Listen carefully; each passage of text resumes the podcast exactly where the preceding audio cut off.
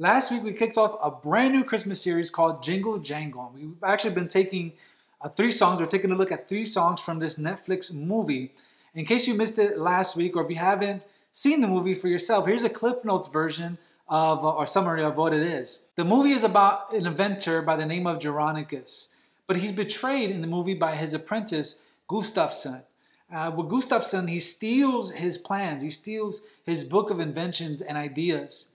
And this brings Jeronicus down a really dark path and losing uh, his inventing magic, the magic that fueled, you know, all of his inventions. Uh, that is until his granddaughter comes into the picture, and when she does, she helps restore the magic, which is fueled by belief, faith, and wonder. Rewatching this movie really helped me think about something. You know, when it comes to Christmas, you usually relate the holiday to bright colors, right? It's like it's a very bright, very cheerful, very happy, colorful holiday. This helps you feel all these different types of emotions, you know, emotions of happiness and joy, contentment and gratitude. You think about family, you think about laughter. Usually you think about happy memories when you think about Christmas. You know, I asked Hunter's mom if she had any pictures of Hunter when he was little that would help me portray this idea of the joy that the holiday brings. And she sent me this picture. She sent me this baby picture of, uh, of little Hunter on Santa's lap. You see how happy he looks in this picture? That's Christmas in a nutshell, if you ask me.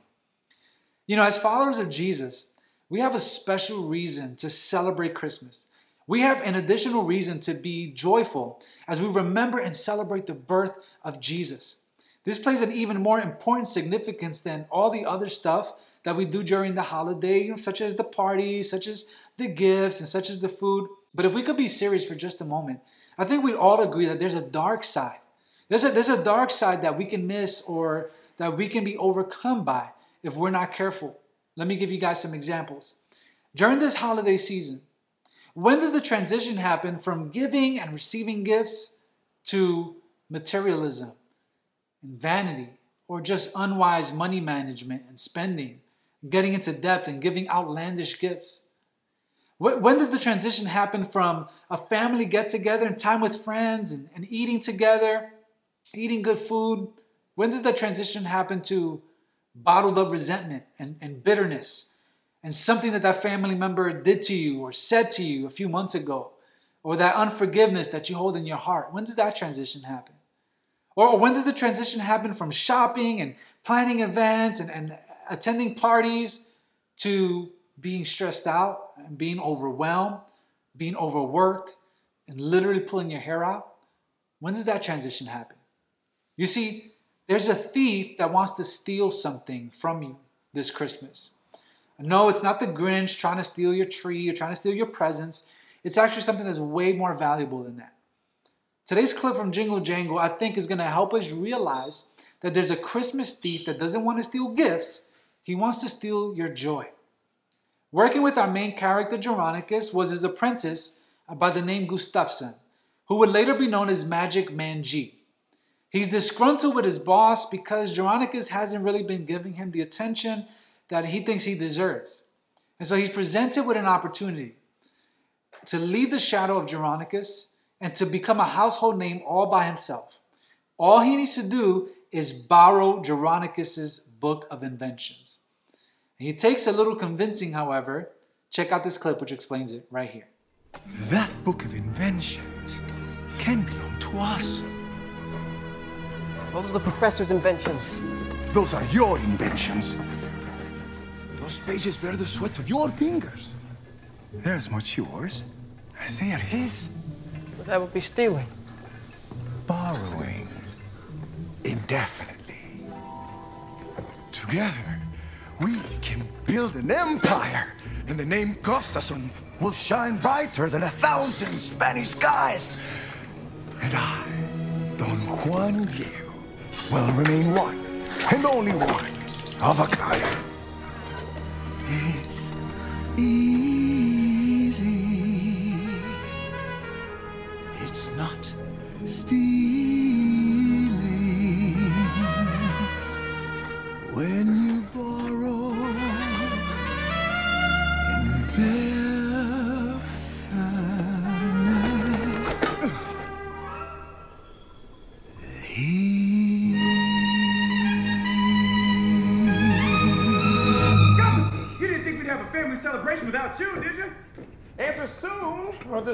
Find a happy home in my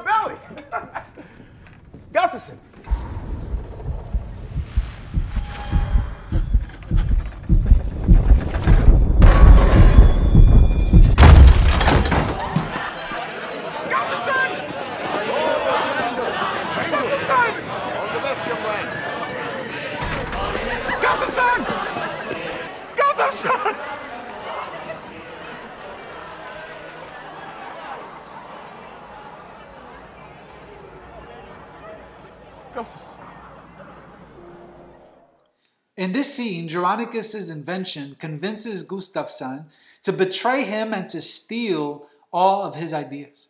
And just like that, all of Jeronicus' fortunes, his big plans, his prosperity, it all goes downhill. This was supposed to be his big breakthrough, but he goes from being happy and celebratory to down in the pits. When we view this scene through a spiritual lens, I think we can draw a lot of similarities. Christmas time is supposed to be a joyful and a happy and prosperous time of year. Isn't that what all the songs at the department store say? But there's something lurking in the shadows that is attempting to steal your joy. And this is something that we actually see in the Christmas narrative in the scriptures. When we read the Christmas story in the Bible, you know, rightfully, we focus on the miraculous birth of Jesus and we celebrate the arrival of Christ. We marvel at the worship of, of, of uh, the, the angels, you know, uh, and, and the shepherds and the gifts of the wise men and the faith of Mary and Joseph. We celebrate all of that. But the truth is that there is a whole other side to this story. In this passage that we're about to read, Jesus is born, the miracle has happened, but there is a plot that is brewing behind the scenes. So Joseph is actually warned by an angel. And this is what happens. Check it out in the book of Matthew, chapter 2. After they were gone, an angel of the Lord appeared to Joseph in a dream, saying, Get up, take the child and his mother, flee to Egypt, and stay there until I tell you. For Herod is about to search for the child to kill him. So he got up, took the child and his mother during the night, and escaped to Egypt. He stayed there until Herod's death, so that what was spoken by the Lord through the prophet might be fulfilled. Out of Egypt I called my son. There's two things that I want us to remember uh, from this passage that we just read. And number one is that a joy thief is on the prowl. And I'm not trying to be all doom and gloom here. I'm just trying to be real with you guys. You need to understand that as God and his angels are real, so is Satan and his demons. And their sole purpose is to destroy you. Perhaps you've overlooked this part of the Christmas narrative, but our spiritual enemy was present at the birth of Jesus. He was stirring in the heart of Herod. He was adding fuel to the flames of envy and hatred. And what followed was death, destruction, chaos, murder, and envy. I bet you don't hear that too often in the Christmas story, do you? But it was there.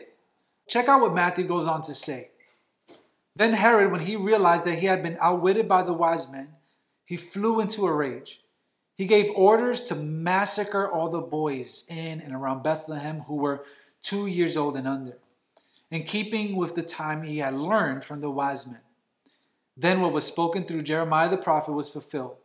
A voice was heard in Ramah, weeping and great mourning, Rachel weeping for her children, and she refused to be consoled because they were because they are no more. Did you guys know that surrounding the birth of Jesus was the, the mass murder of little Jewish baby boys and toddlers? The families had no say in the matter. The children were ripped away from them, all because of why? Because of a selfish, jealous king. But behind that, truly why? This act of Herod was straight up demonic. His plot was inspired by Satan himself, who the Bible says has come to steal, to kill, and to destroy. Hidden behind this glorious and joyous event, the birth of Jesus, was the enemy attempting to rip joy right out. Guys, you need to understand this. Your spiritual enemy is attempting to suck joy out of your life. This Christmas, this week, today even, there will be a temptation to remove your eyes away from the celebration of Christ and onto your problems. There will be the temptation to take your eyes off of that valuable time with your family and onto that time that you were double crossed or that time they said that thing about you. There will be a temptation to take your eyes off of giving and receiving gifts and onto fulfilling every selfish desire in your body to look this way or to have the latest thing just so that you can be relevant, so that you can wrap your meaning, your purpose, and your identity in that thing. But here's the truth the reality is that things don't always go the way that we want. The reality is that we face real problems, serious sickness, real financial struggles.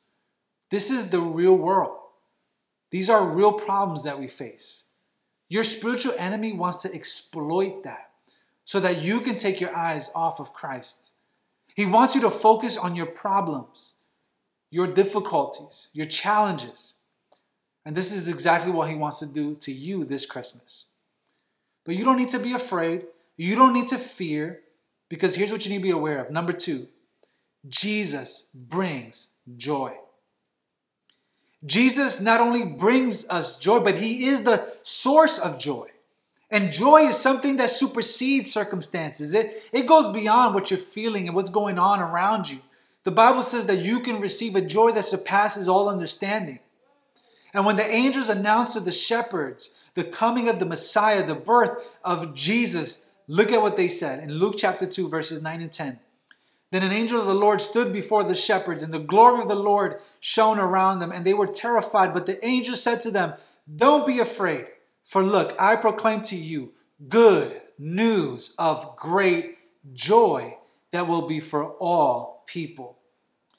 You know, if you continue to read this passage, you'll realize that the, the good news of great joy is Jesus. It's the birth of the Messiah. The great joy is connected to Jesus. And we need this reminder this season. Our enemy is attempting to, to, to take your focus, to take our focus off of Jesus because if he is successful, he can attack your joy. But Jesus is who ultimately brings joy.